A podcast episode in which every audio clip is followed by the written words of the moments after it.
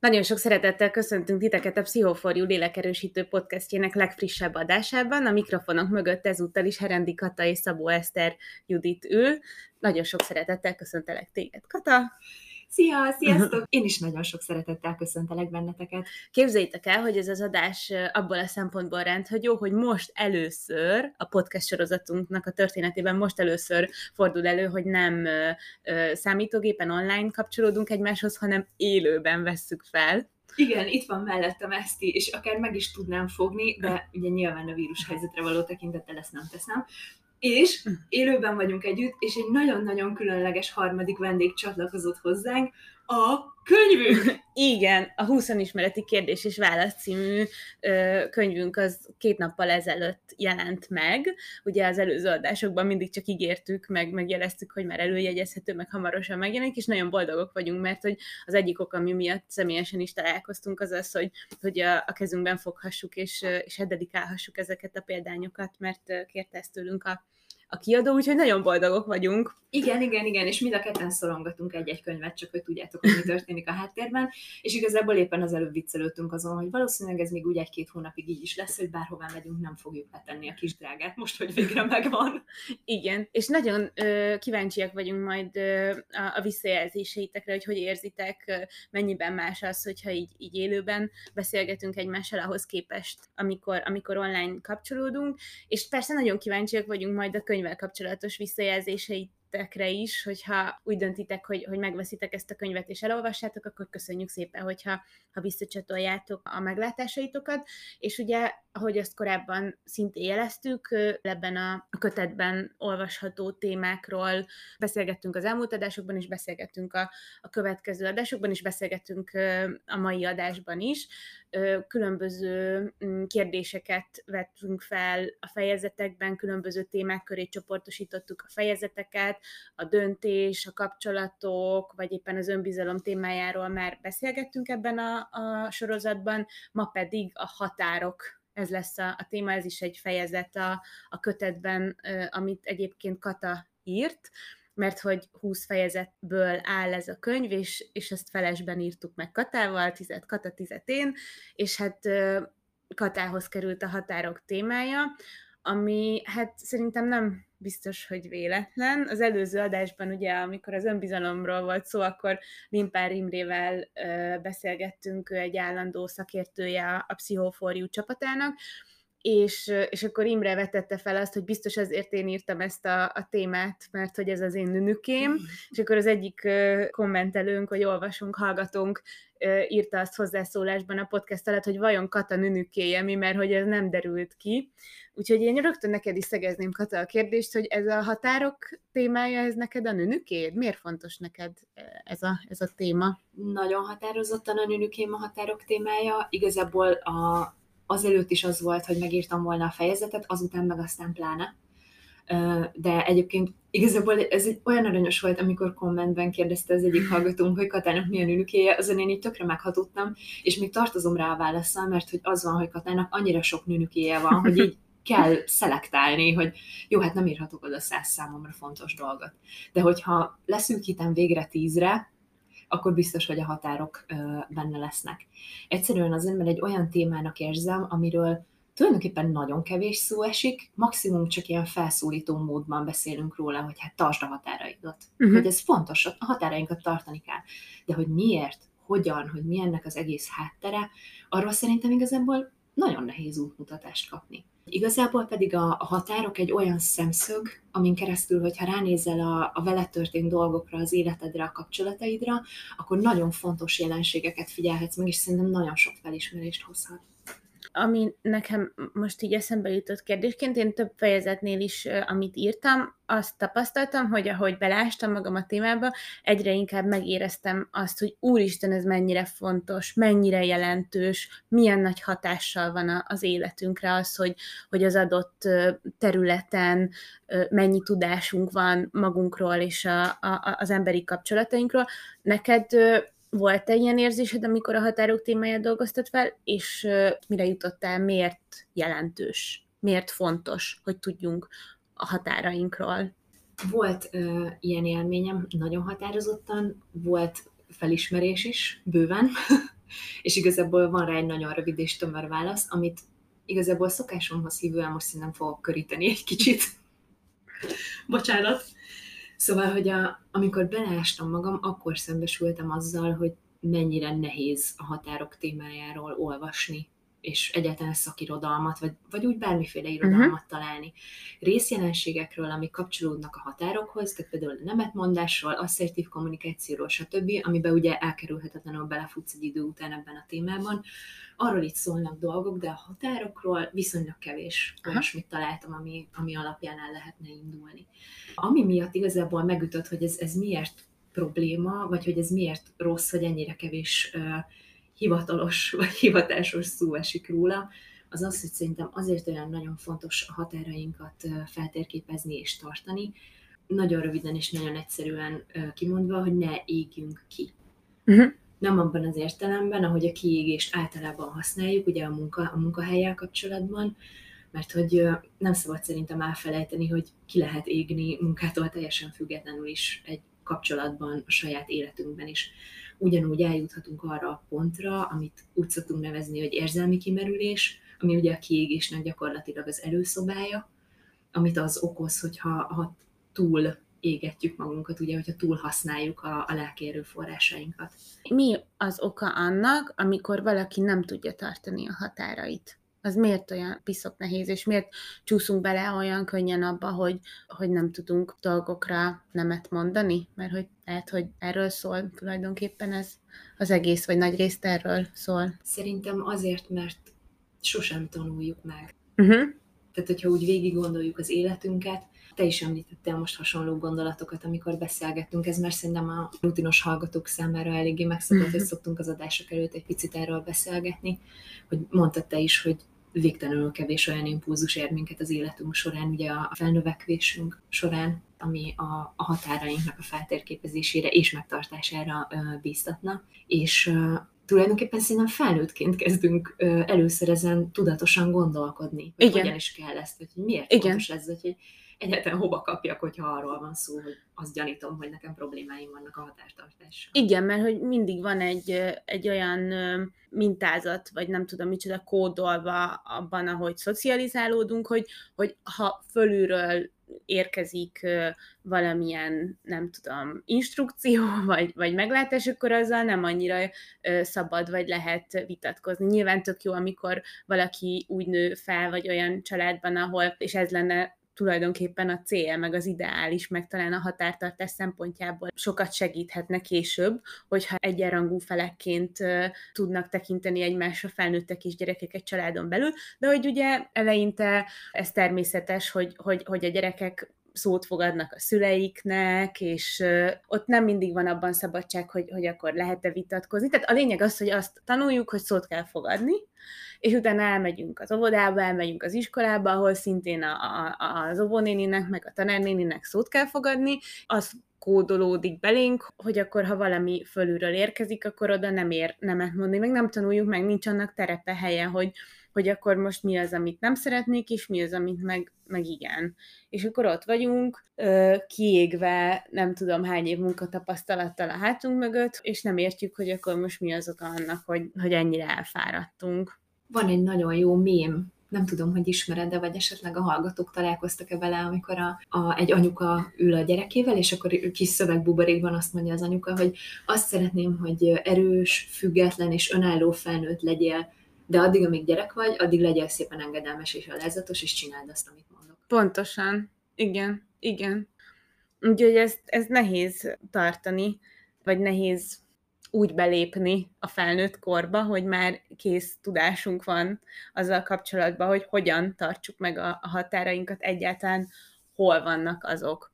Most itt említettünk néhány tényezőt, meg körülményt, ami hathat arra, hogy mennyire vagyunk tisztában a határainkkal, mennyire tudjuk azokat tartani, de milyen tényezők játszanak, meg játszhatnak még szerepet abban, hogy mi magunk mennyire tartjuk a határainkat, illetve mennyire tiszteljük mások határait. Szerintem ezzel kapcsolatban az egyik legfontosabb alap, amire építkezünk, hogy a családban, ahol felnőttünk, milyen határok voltak. Uh-huh használatban, nem is tudom, hogy milyen rá a helyes kifejezés, tehát hogy milyen határok jellemezték azt a családot, ahol felnőttünk.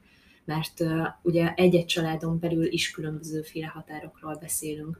Van, ahol nagyobb a transzparencia, akár abban a tekintetben is, hogy kevésbé zárjuk az ajtókat, és bármikor szabadon bemehetünk a másikhoz. Van, ha vannak pedig, ajtók egyáltalán. Ha vannak ajtók egyáltalán. És van, ahol pedig merevebb határok jellemzőek, ott pedig mindenkinek megvan a, a saját kis külön élete, és nem biztos, hogy, hogy át tudjuk ezeket, tehát hogy nem biztos, hogy egyáltalán, egyáltalán beengedjük egymást a, a személyes vagy a lelki terünkbe. És szerintem az is nagyon ö, különböző, hogy ez egyénileg mennyire ö, komfortos. Mert hogy az, hogy mennyire tudjuk tisztelni a saját határainkat, az nagy mértékben múlik azon, hogy a miénket mennyire tisztelték akkor, amikor mondjuk gyerekek voltunk, vagy amikor vagy hát a szocializációnk során.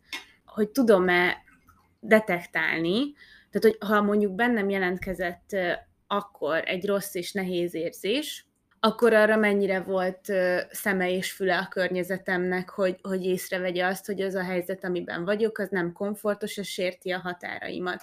Hogyha ezt ignorálták, akkor elképzelhető, hogy, hogy felnőtt korban elveszítjük a, az ezzel kapcsolatos nem az, hogy igényeinket, de érzékenységünket, vagy nem vesztük észre azt, hogy, hogy akkor most itt a határainknak a megsért, fejlesztése történik, ez lehet egy ilyen hajlamosító tényező? Szerintem határozottan igen. A, nem, nem akarom magam úgy pozícionálni a fejezet nyomán, mint hogyha a téma minden tudó szakértője lennék. Hát pedig az a helyzet, hogy az általad hiányot szakirodalommá váltál.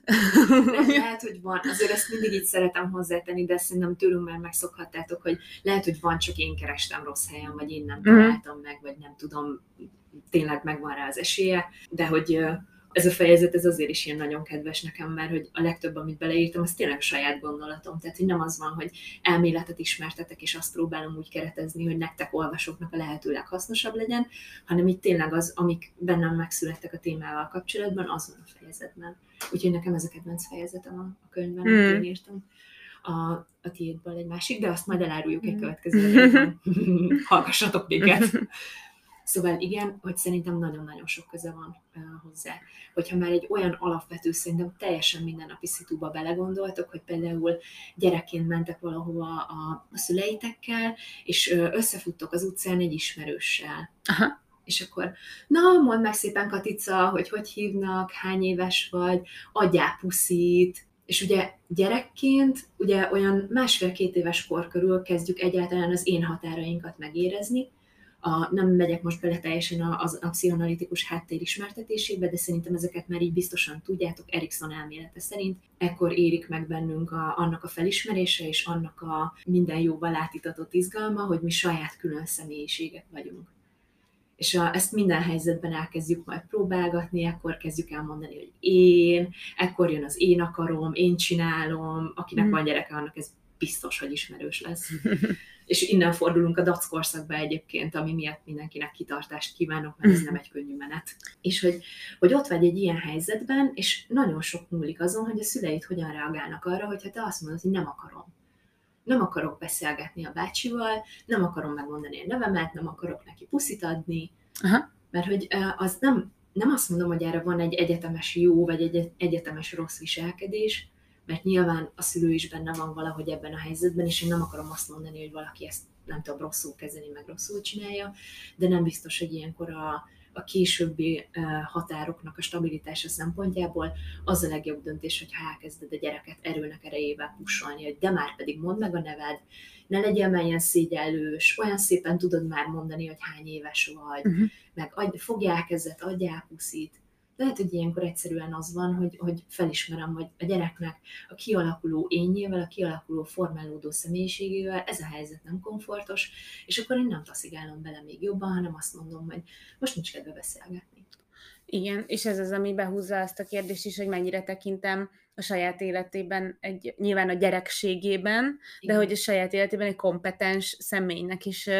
Számomra nagyon érdekes volt ez a gondolat, amit egy interjú kapcsán, azt hiszem egy film, ha jól emlékszem, a Kontroll nélkül című film kapcsán interjúztam a, a Csodálatos Intalovon alapítványnak a, a szakértő pszichológusával, a könyves Krisztinával, és, és ő mondta azt, hogy hogy igen, hogyha azt mondja a gyerek, hogy nem fázik, és te mindenképpen ráerőlteted a, a pulóvert, mert hogy de, mert hogy te nagy okos felnőttként sokkal jobban tudod, hogy neki milyen a hőérzete, akkor az is tulajdonképpen egyfajta erőszak, mert azt mondod, ráerőlteted, rá erőszakolod a saját, nem tudom, véleményedet, miközben ő elmondja, hogy ő nem fázik, és hogy, hogy ez azért így sokakban, akikkel beszélgettem erről, azért így, így komoly a verziót váltott ki, vagy így elkerekedett a, a szeme az embereknek, de hogy, hogyha így jobban belegondolunk, akkor tényleg, és Kriszta is hangsúlyozta, meg én is most hangsúlyozom, hogy nyilván tehát ez nem azt jelenti, hogy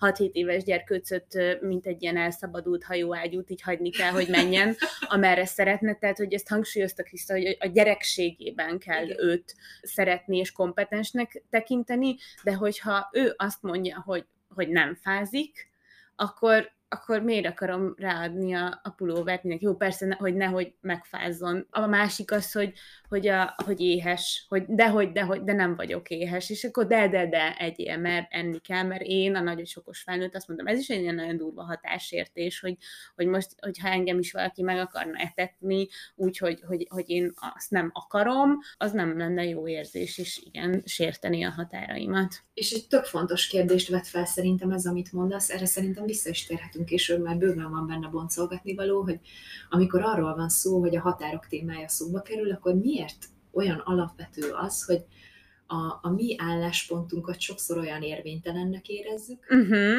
Igen, hát valószínűleg ezért. Igen. Tehát, hogy, hogy miért számít az, hogy én fáradt vagyok? Hogy ez valahogy így nem, nem számít igen, a fáradt vagyok, meg most bocsánat, csak így visszakapcsolva az előző gondolathoz, hogy, hogy meg amikor így elkezdenek nekünk, tehát hogy ha meg is húzzuk azokat a nyomorult határvonalakat, ha egy kicsit úgy elkezdenek duruzsolni a, a fülünkbe, hogy na, még egyet a mama kedvéért, még egyet a papa kedvéért, na, még egyet a nem tudom, a marketing osztály kedvéért, egyet a, a, a HR részlegért, csak hogyha még egy kicsit ezt még így meg... Szóval, hogy, hogy igen, hogy így nagyon könnyen tudjuk beadni a derekunkat akkor, amikor rólunk van szó, és nagyon nehéz nemet mondani, és hogy ez, ez lehet, hogy összefügg ezzel is, hogy, hogy azért megvannak ennek a módszerei, meg megvoltak, amikor így dolgokat le akartak nyomni a torkunkon, meg amikor nem tudom, nem tartották tiszteletben, és ez volt az eszköze, nem? Hogy na, na, egyet a mama kedvéért, egyet a papa kedvéért, na, de légy szíves, szépen kérlek, nem? Hogy, igen, igen, hogy és szépen, ö, szépen alábetonozza azt a másik, szerintem szintén nagyon sokatok számára ismerős helyzetet, hogy miért tekintjük annyira érvénytelennek a nemet. Uh-huh. Hogy a, a nem az valahogy nem, nem akarok, tudjátok, én nem szeretek így magyarozni, hogy ez egy olyan magyar dolog, de hogy szerintem minden magyar embernek megvan ez az élménye, amikor ott ül a karácsonyi vacsorán, és azt mondja, hogy nem bírok többet enni, kidurranok. És akkor jönnek, hogy de hát azért csináltam a somlóit. Egész nap itt robotoltam. Egész nap itt robotoltam, és, hogy, és hogy a nem az valahogy annyira sok hétköznapi szituációnkban jelenti azt, hogy győzködnöm kell igen, igen, ez a challenge accepted. Igen, Majd igen. én megmutatom, és hogy igen, a nem az, igen. Teljes vértezetben felvonul a család, hogy de már pedig te enni fogsz még ebből a húslevesből, hogy kapcsolódjak az előző adás, vagy egy, egy előtti adásunkhoz is. Pedig, ahogy ezt mi is sokszor, meg, tehát a nem az nem és hogy ez nagyon fontos lenne a lehető legtöbb helyzetben tudomásul venni, átérezni, és tiszteletben tartani. Igen, hogy úgy nézni a másikat, hogy ő egy kompetens ember, aki tudja, hogy a saját szükségletei mit kívánnak meg, és ha mégis kér, akkor majd szól igen, és amit mondtál, hogyha, hogy meg ahogy így beszéltünk, meg többször visszautaltunk arra, hogy gyerekként a gyerekkorban miért fontos, hogy erre legyen lehetőség, hogy lehessen nemet mondani, miért olyan fontos, és akkor aztán szintén ehhez a, az interjúhoz csatolnék vissza, amit a Krisztával, könyves Krisztával készítettem, hogy, hogy ő mondta, hogy igen, mert az a gyerek, aki, aki mondhatja azt egy ételre, vagy egy italra, hogy nem, az a gyerek az majd tíz évvel később, amikor nem tudom, valamilyen italt odaraknak elé, ő fogja tudni azt mondani, hogy nem kérek. És az, akinek erre nincs lehetősége, ő nem fogja tudni ezt mondani. Vagy hogyha olyan ö, ö, részén érnek hozzá a testéhez, egyáltalán, hogyha hozzáérnek a testéhez, annak ellenére, hogy ő azt ö, nem szeretné, akkor nagyobb esélye lesz egy olyan fiatalnak nemet mondani, akinek erre van sémája, akinek erre volt lehetősége, mint egy olyannak, aki nem. És ezért nagyon fontos, és ez is nagyon szorosan kötődik, azt gondolom, a határok témájához. Igen, igen, nagyon-nagyon fontos, amit mondasz. és hogyha már a gyerekkornál tartunk, akkor tényleg megkerülhetetlen az, amiről szintén beszéltünk, a, a, a család, a szeretteink versus a határok témája, mert hogy azt hiszem valahogy úgy fogalmaztuk meg, hogy, hogy annyira közel van, hogy ott aztán tényleg nagyon könnyen el tudnak mosódni a határok, miközben ezek azok a, az emberi kapcsolatok, és ez, ezek között az emberi kapcsolatok között húzódó határvonalak, amik hogyha elmosódnak, vagy hogyha nincsenek megtartva, akkor viszont nagyon nagy károkat tudnak okozni. Erről írt egyébként Barkász Helena állandó szerzőnk egy nagyon szuper cikket az oldalra, ezt szintén be fogjuk linkelni a, a leírásba, de hogy nagyon érdekelnek, Ata, hogy te hogy látod ezt a témát én is eléggé bőségesen szóltam erről a fejezetben, uh-huh. és nem is véletlenül. Miközben írtam, akkor jutott eszembe ezt a tök jó, hogy meg tudom veletek osztani igazából, mert reméltem, hogy ez nem csak az én kis, az én kis nünükém marad majd, hogy megfigyeltétek már, hogy amikor a, a határokról beszélünk, akkor mindig ilyen, ilyen nagyon erőteljes szavak vannak benne, tehát hogy tartani, óvni, megvédeni, meghúzni. Meghúzni, igen, igen, és hogy a, amikor a másik átlépi, akkor ezt átlépi, áthágja, mit tud, tehát hogy mindig ilyen, ilyen erős szavak vannak benne.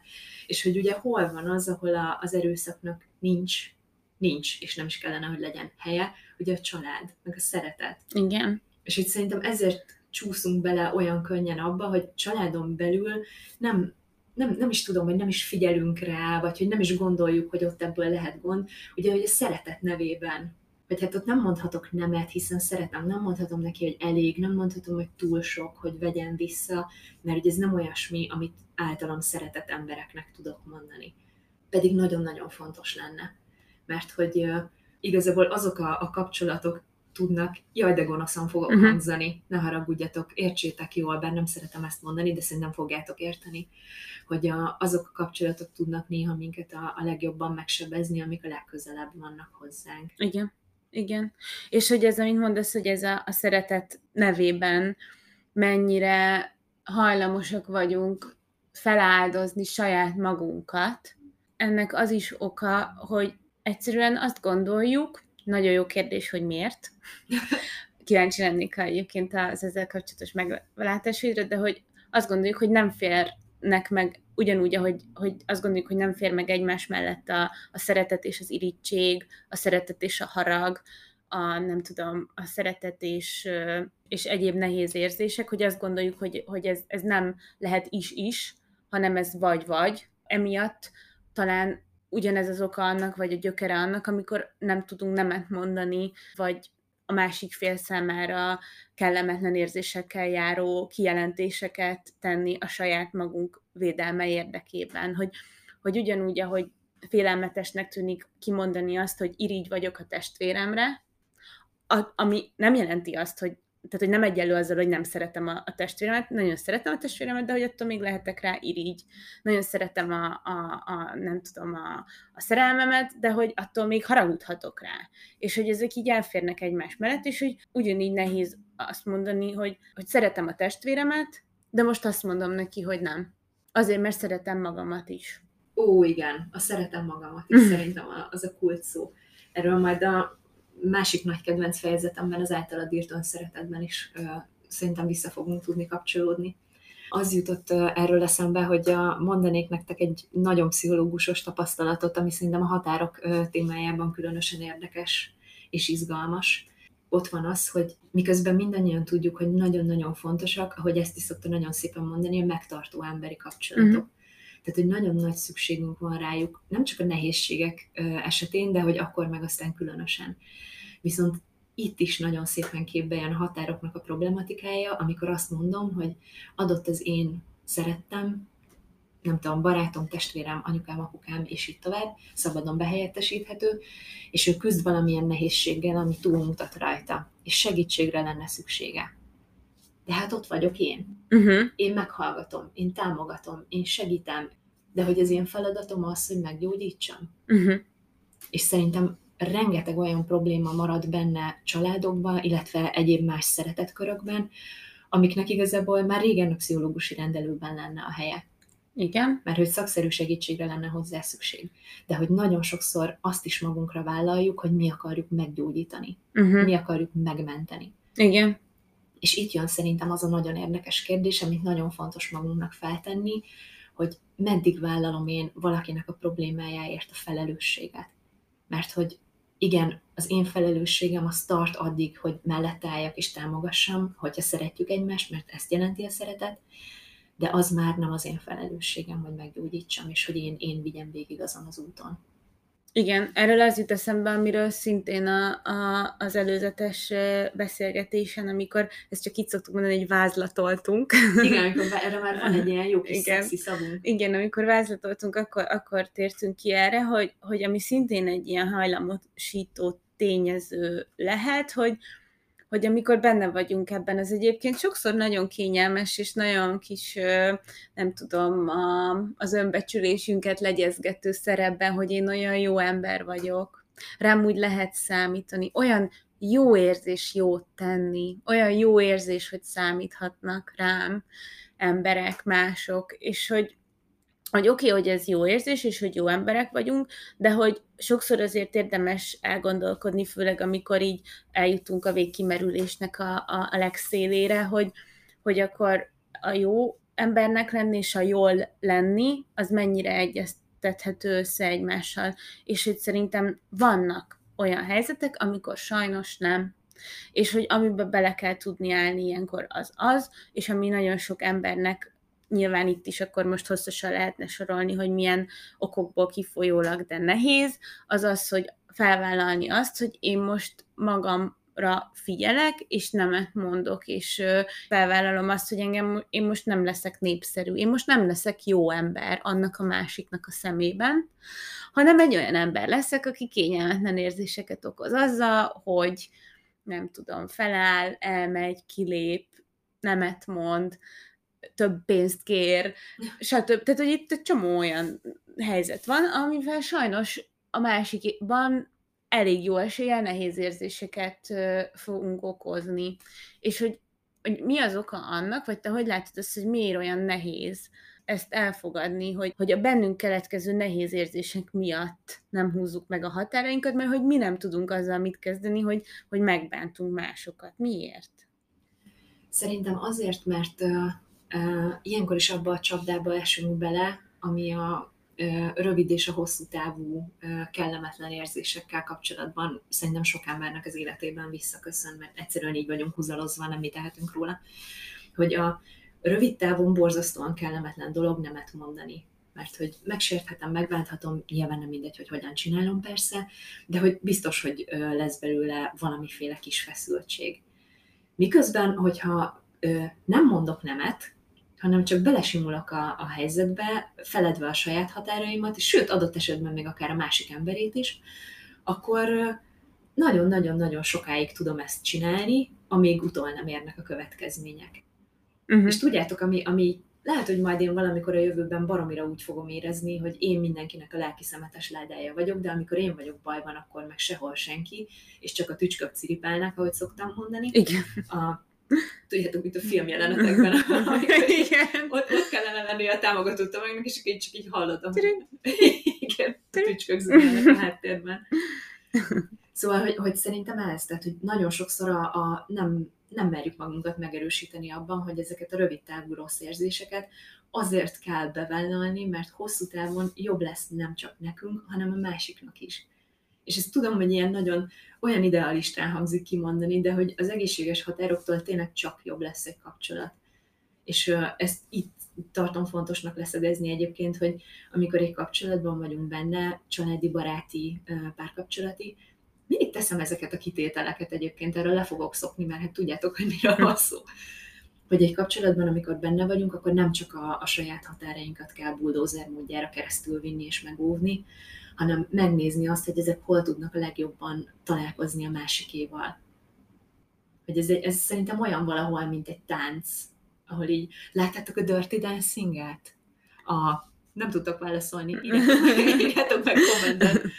Hogy a Dirty Dancingben van az, amikor mondja, mondja Patrick Swayze, hogy ez az én táncterem, ez a te tánctered. Te nem jössz az enyémbe, én nem megyek a tiédbe és hogy abból lesz az a gyönyörű koreográfia, amit mm. eltáncolnak, hogy nem az van, hogy így össze-vissza egymást taszigáljuk. igen, én is egyébként azok közé tartozom, akiknek még a mai napig ö, nehéz érzéseket okoz az, hogyha, hogyha egy ilyen határtartós szituba bele kell állni, de hogy az a helyzet, hogy, hogy, hogy, hogy bele kell, és hogy egyre többször látom azt, hogy, hogy muszáj beleállni, és az egyik, ami eszembe jutott, hogy nagyon sokszor nagyon szép tud lenni a tehát hogy amikor van egy olyan helyzet, amiben két embernek ellentétesek az érdekei, akkor ugyanúgy, ahogy a kapcsolatok témájánál a Léna is mondta, hogy miért mindig abból indulunk ki, hogy ez a nagyon vagy-vagy, hogy ez nem azt jelenti az, hogy tartom a határaimat, hogy, hogy, hogy valakit így egy az egybe, ahogy mondtad, hogy így átmegyek rajta buldózerrel, és hogy majd én akkor azt képviselem, és akkor lebököm az ászlómat, és nem tudom, megfújom a trombitát,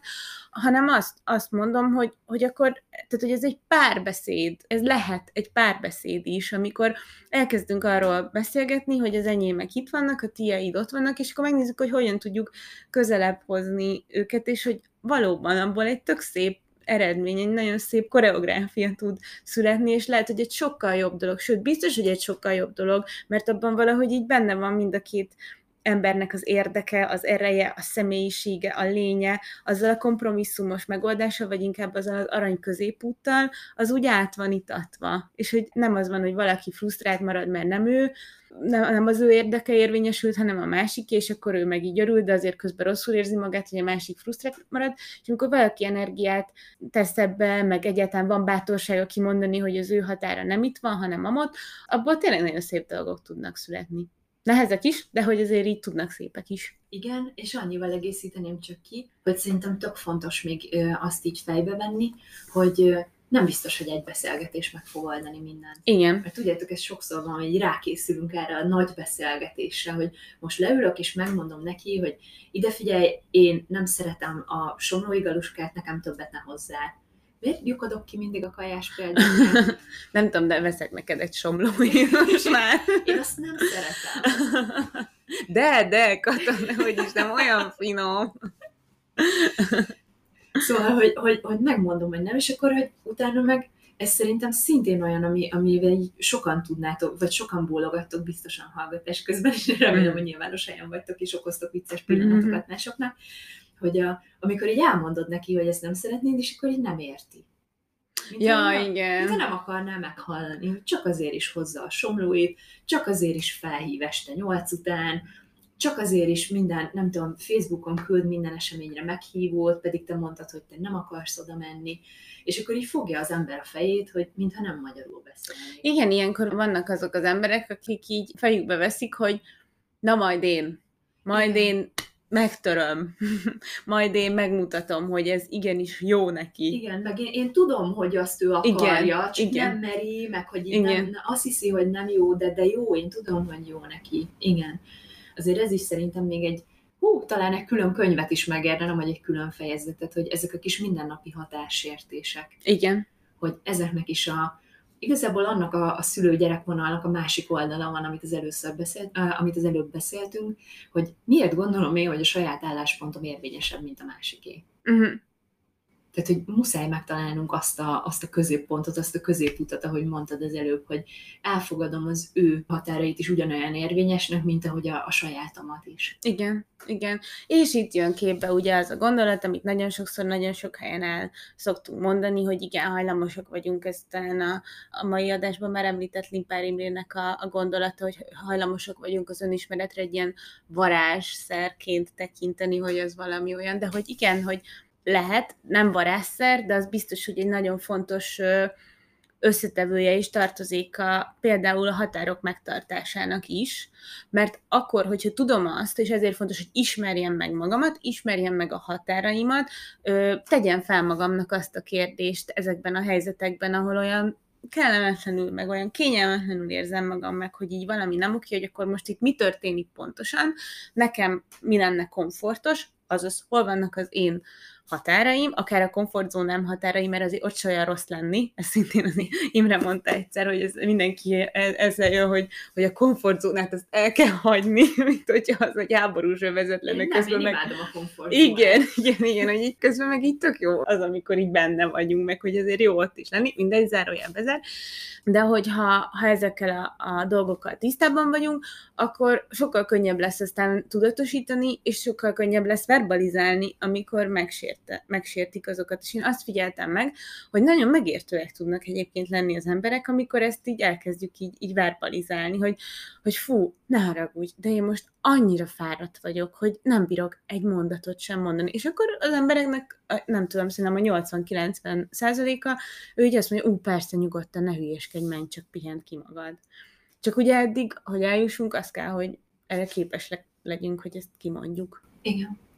Miközben beszéltél, az jutott eszembe, még a, második mondatot környékén, hogy fogok alkotni egy elméletet, mm. fel fogok húzni rá egy komplett rendszert, itt most bejelentem, és copyrightot teszek rá. Juhu! Vagy az önismeretnek az egyik legfontosabb kérdése, amivel talán azt mondanám, hogy minden elkezdődik, hogy felteszed magadnak, és megpróbálod megtalálni arra a választ, hogy miért vagyok szarul. Ó, oh, ez egy nagyon-nagyon szimpatikus rendszer. De, hogyha valahol Amerikában élnénk, akkor már régen a bestseller lista élén állnék, vagy bestseller a könyv. Mondjuk itt sem vagyok. Igen. Ez nagyon cuki volt, ezt ránézett a könyvre, és felmondta azt, hogy igen, mert tényleg a sikerlistán a tizedik igen. van, benne vagyok az első tízben. A igen, a buklány sikerlistáján, igen. Igen, igen, igen, amitől nagyon boldogok vagyunk, és nagyon-nagyon köszönjük nektek. Tényleg nagyon köszönjük. Szóval akkor úgy fogalmaz légy szíves, hogy a következő bestsellerünk. Ó, igen, igen, igen. Szóval, hogy a következő bestselleremben már erről fogok. Mert hogy a határok az tipikusan egy olyan kérdés, ami szerintem még a, a nagyon ö, haladó szintű önismerettel rendelkező embereknek a radarja alatt is átcsúszik. Uh-huh. Pont azért, mert gyerekként kezdjük el megvetni az alapjait, amikor még nem biztos, hogy tudom kifelé és befelé is verbalizálni, hogy nekem egy ö, szituáció kellemetlen, és miért. És aztán felnőttként is. És valószínűleg azt veszem észre, hogy ott találom magam újra meg újra, ahol a part szakad, végtelenül fáradt vagyok, nagyon azt érzem, hogy bárcsak valaki észrevenné, hogy segítségre van szükségem, hogy mennyire rosszul érzem magam, hogy mint, mintha mindenki kihasználna, uh-huh. mintha a lelki ismeretem nem hagyna nyugodni, hogyha nem adok oda magamból mindent, és mindent, és mindent. És hogy ez az a kérdés, amit szerintem így meg kell találni a határok szempontjából is. Hogy nem lehet, hogy azért vagy rosszul, mert valahol olyan mértékben sérülnek a határaid, vagy mert rugalmatlanok, vagy éppen azért, mert nem elég stabilak. Ez nagyon érdekes. Igen. Csak hogy ugye nem fogalmazzuk meg ezt, nem mondjuk ki, nem veszük észre, nem tudatosul, mert hogy megszoktuk. Persze, meg hát egy csomó olyan a, az értékrendünkbe beágyazva egy csomó olyan, szoktuk mondani, hogy baromság, szabad mondani az ételben, hogy baromság? Hát itt most igen, szerintem. Van, mint hogy, hogy csak az az érték, amikor valaki halára dolgozza magát. Most, amikor veled készítettem az interjút, én azért mm. hangsúlyoztam ki benne annyira azt a vonalat, hogy, hogy hiszel a kemény munkában, de hogy nem abban, mm-hmm. hogy napi 12 órán keresztül dolgozom, és fát lehet vágni a hátamon, és igen, én mindent megcsinálok, és igen, én mindent magamra vállalok, meg ezt is idehúzom, meg azt is odahúzom, addig, amíg a végén már nem tudom, holtan sem össze minden nap végén, és én sehol sem vagyok a saját életemben. Igen, de hogy nekem most képzeld el, hogy pont egy ilyen ezzel ellentétes előjelű, vagy nem is tudom, tehát hogy egy más irányba indultak el a gondolataim, amellett, hogy igen, tartom magam ahhoz, hogy tényleg nagyon sokszor megkockáztatom, de nincsenek erre vonatkozóan ö, reprezentatív ö, kutatási eredmények, ami felméréseken alapuló adataim, de hogy nekem van egy olyan érzésem, hogy ez, ez főleg ebben a, a mi társadalmunkban Magyarországon nagyon jellemző, egy ilyen, ilyen szenvedésközpontú gondolkodásmód, és az ezzel harmonizáló életvitel, vagyis az, amit mondtál az előbb, hogy, hogy ebbe így bele tudunk ragadni, meg feladatként tudunk, tudunk tekinteni arra, hogy, hogy szenvedjünk, és nagyon-nagyon nehéz, nagyon nagy feladat az, hogy megengedjük magunknak, hogy jól érezzük magunkat Jó, a bőrünkben. gyanús. Igen, igen, igen, igen, ez olyan gyanús, azzal nem is kell annyira kérkedni, meg különben is tök ciki, meg ki az, aki elmegy haza akkor, amikor lejárt a munkaideje, mikor mindenki más túlórázik, mert hát ez így, így, így van rendjén. Na mindegy, szóval ezt még hozzá lehetne ragozni, de hogy amit akartam ebből kihozni, hogy én pont abba az irányba indultam el, hogy nagyon sokszor ez a legyél jó, legyél jól, tegyél jót. Tehát, hogy ezek azok az irányok, amiket így elénk raknak, és hogy arra, amit te mondtál, hogy mi, mikor vagyok szarul, vagy miért vagyok szarul, hogy ezen a kérdésen így nem nagyon marad idő elmerengeni, mert hogy annyira azon van a fókusz, hogy, hogy fúj, jól legyek, meg hogy túl legyek már ezeken a, a nehéz érzéseken, hogyha ha meg is értik a határainkat, akkor jó, felejtsem el minél gyorsabban. Hát haragudni nem illik. Igen, hát igen, meg hogy nem illik, meg különben is jobb, jobb ezeket a rossz érzéseket magunk mögött tudni, és hogy, hogy, hogy néha azért tök jó, hogy vannak ezek a célok, meg hogy nyilván ezek fontos célok, de hogy azért jó, ha erre, ezt a kérdést meg megállunk és feltesszük magunknak akkor, amikor aktuális, nem pedig túllépni akarunk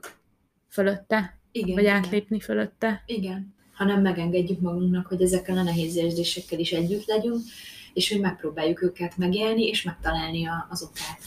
Megbeszéltük, hogy nem fogjuk el pufogtatni az összes fontos gondolatát a könyvnek. Egyébként annyira ilyenkor így összemosódik, hogy fogalmam sincs, hogy mennyire tudjuk tartani magunkat.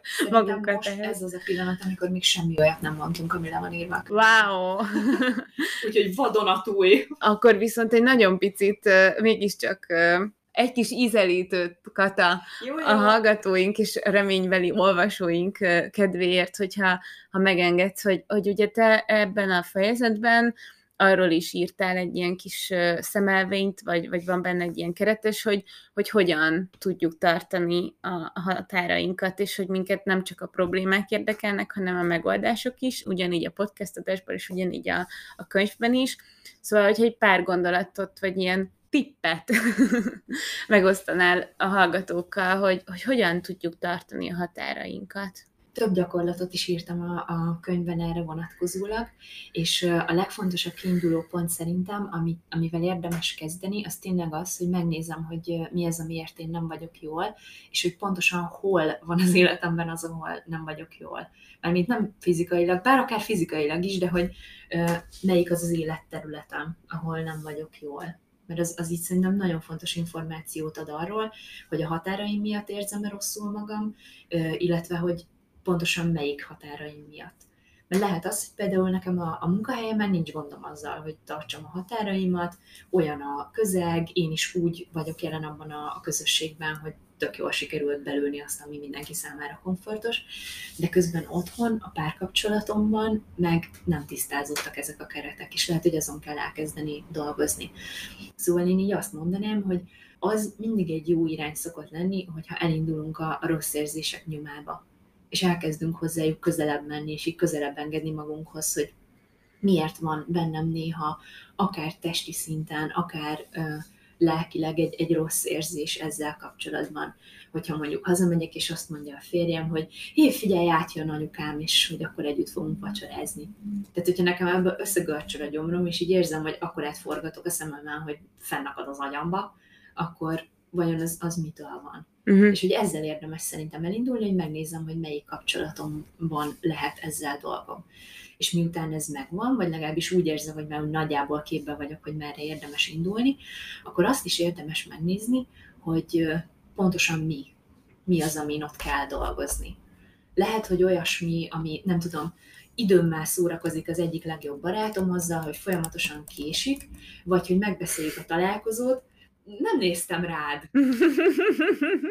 Most összenéztünk, összemosolyogtunk, mind a ketten szoktunk késni rendszeresen a találkozókról.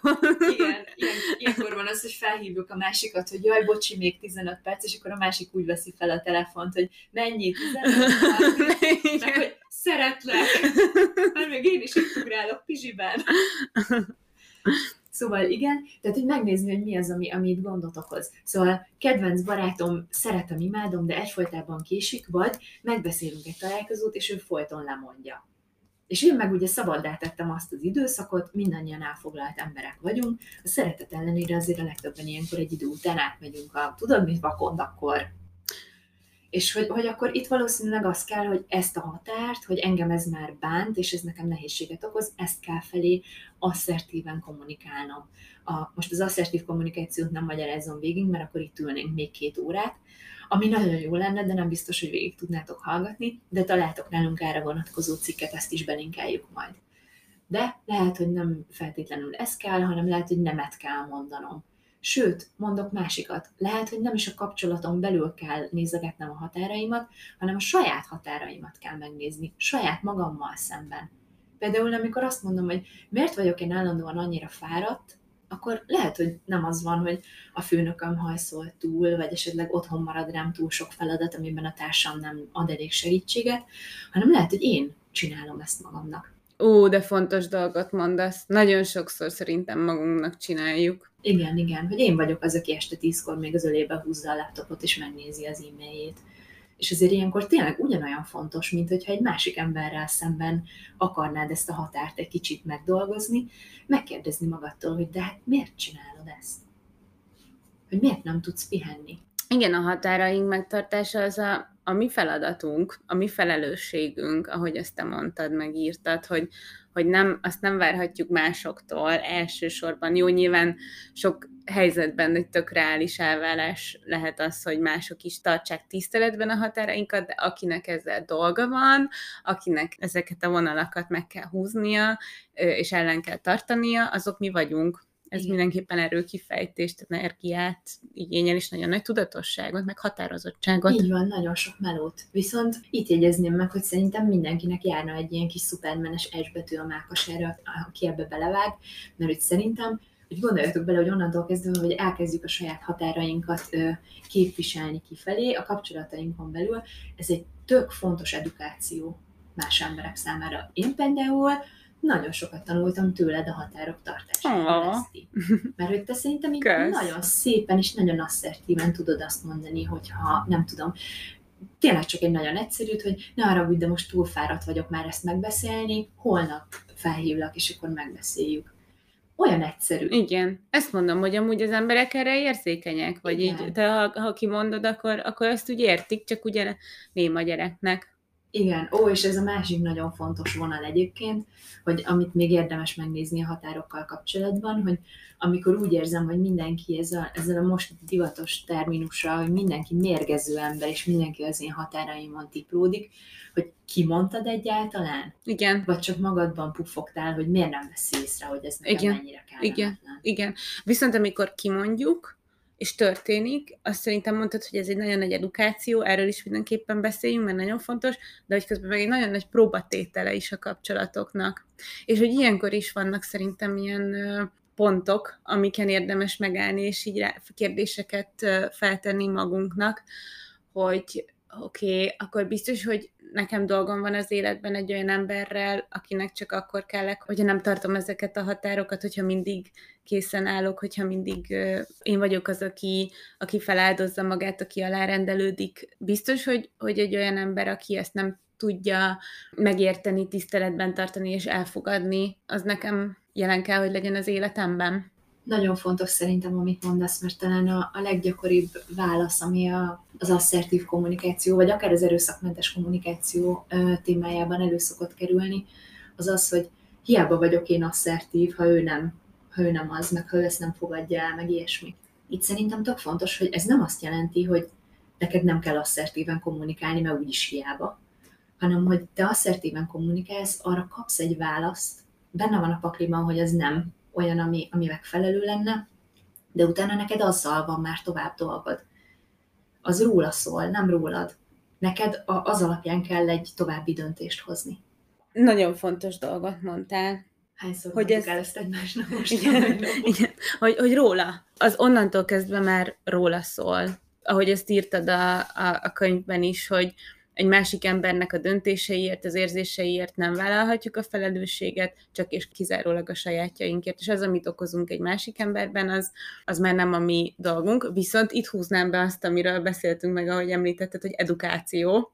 Nemet mondani, határokat tartani, az Magyarországon az nem csak egy, egy saját feladat, hanem egy olyan dolog, amivel nekünk van dolgunk, hanem tulajdonképpen egy ilyen, egy ügy, és ennek én nagyon szívesen az élére állok, mert hogy, hogy az a baj, hogy a közgondolkodásban is van ez a beállítódás, hogy, hogy ez így nem oké, hogy, hogyha valaki tartja a, a határait, és hogy nagyon rosszul tud esni, amikor a másik oldalon vagy. Tehát, hogy igen, miközben biztatjuk egymást arra, hogy jaj, figyelj, jobban kéne figyelned a határaidra, hogy tök kevesebbet kéne dolgoznod, nemet kéne mondanod ennek, annak, amannak, de amikor mi vagyunk az elszenvedői egy ilyen nemetmondásnak, akkor abban mi hogy is vagyunk jelen mert hogy abban azért tudjuk magunkat nagyon kényelmetlenül meg rosszul érezni, és amivel szerintem így mindenkinek lenne dolga az az, hogy sokkal elfogadóbbak legyünk, vagy sokkal természetesebben kezeljük azt, hogyha ha valaki erre így figyel, és tiszteli magát annyira, hogy nem tudom, nem hajlandó túlórázni, védi az idejét, amit együtt tölt a szeretteivel, és nem veszi fel a telefont,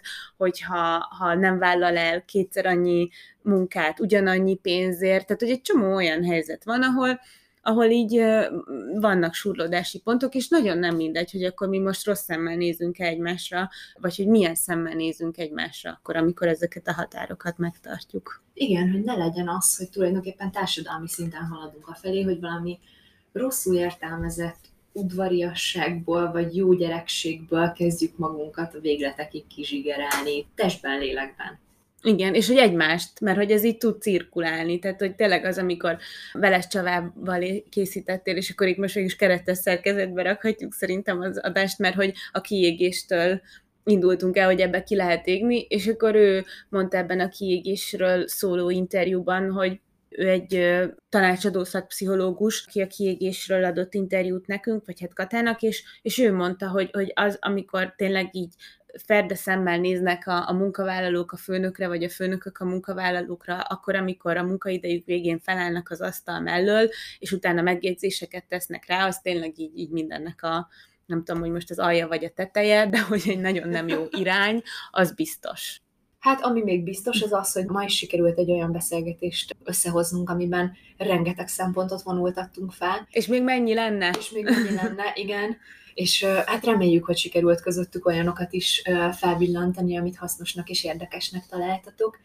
Ma is, ahogy az elmúlt adások alkalmával is a, a 20 ismereti kérdés és válasz kapcsán beszélgettünk, és hogyha ezek a felvillantások sikeresek voltak, akkor a, a könyvben még további gondolatokat is találtok erről a témáról.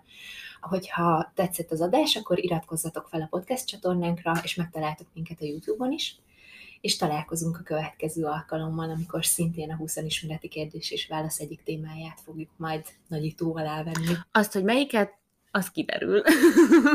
Köszönjük szépen a figyelmeteket, és hogy ma is velünk voltatok. Sziasztok! Sziasztok!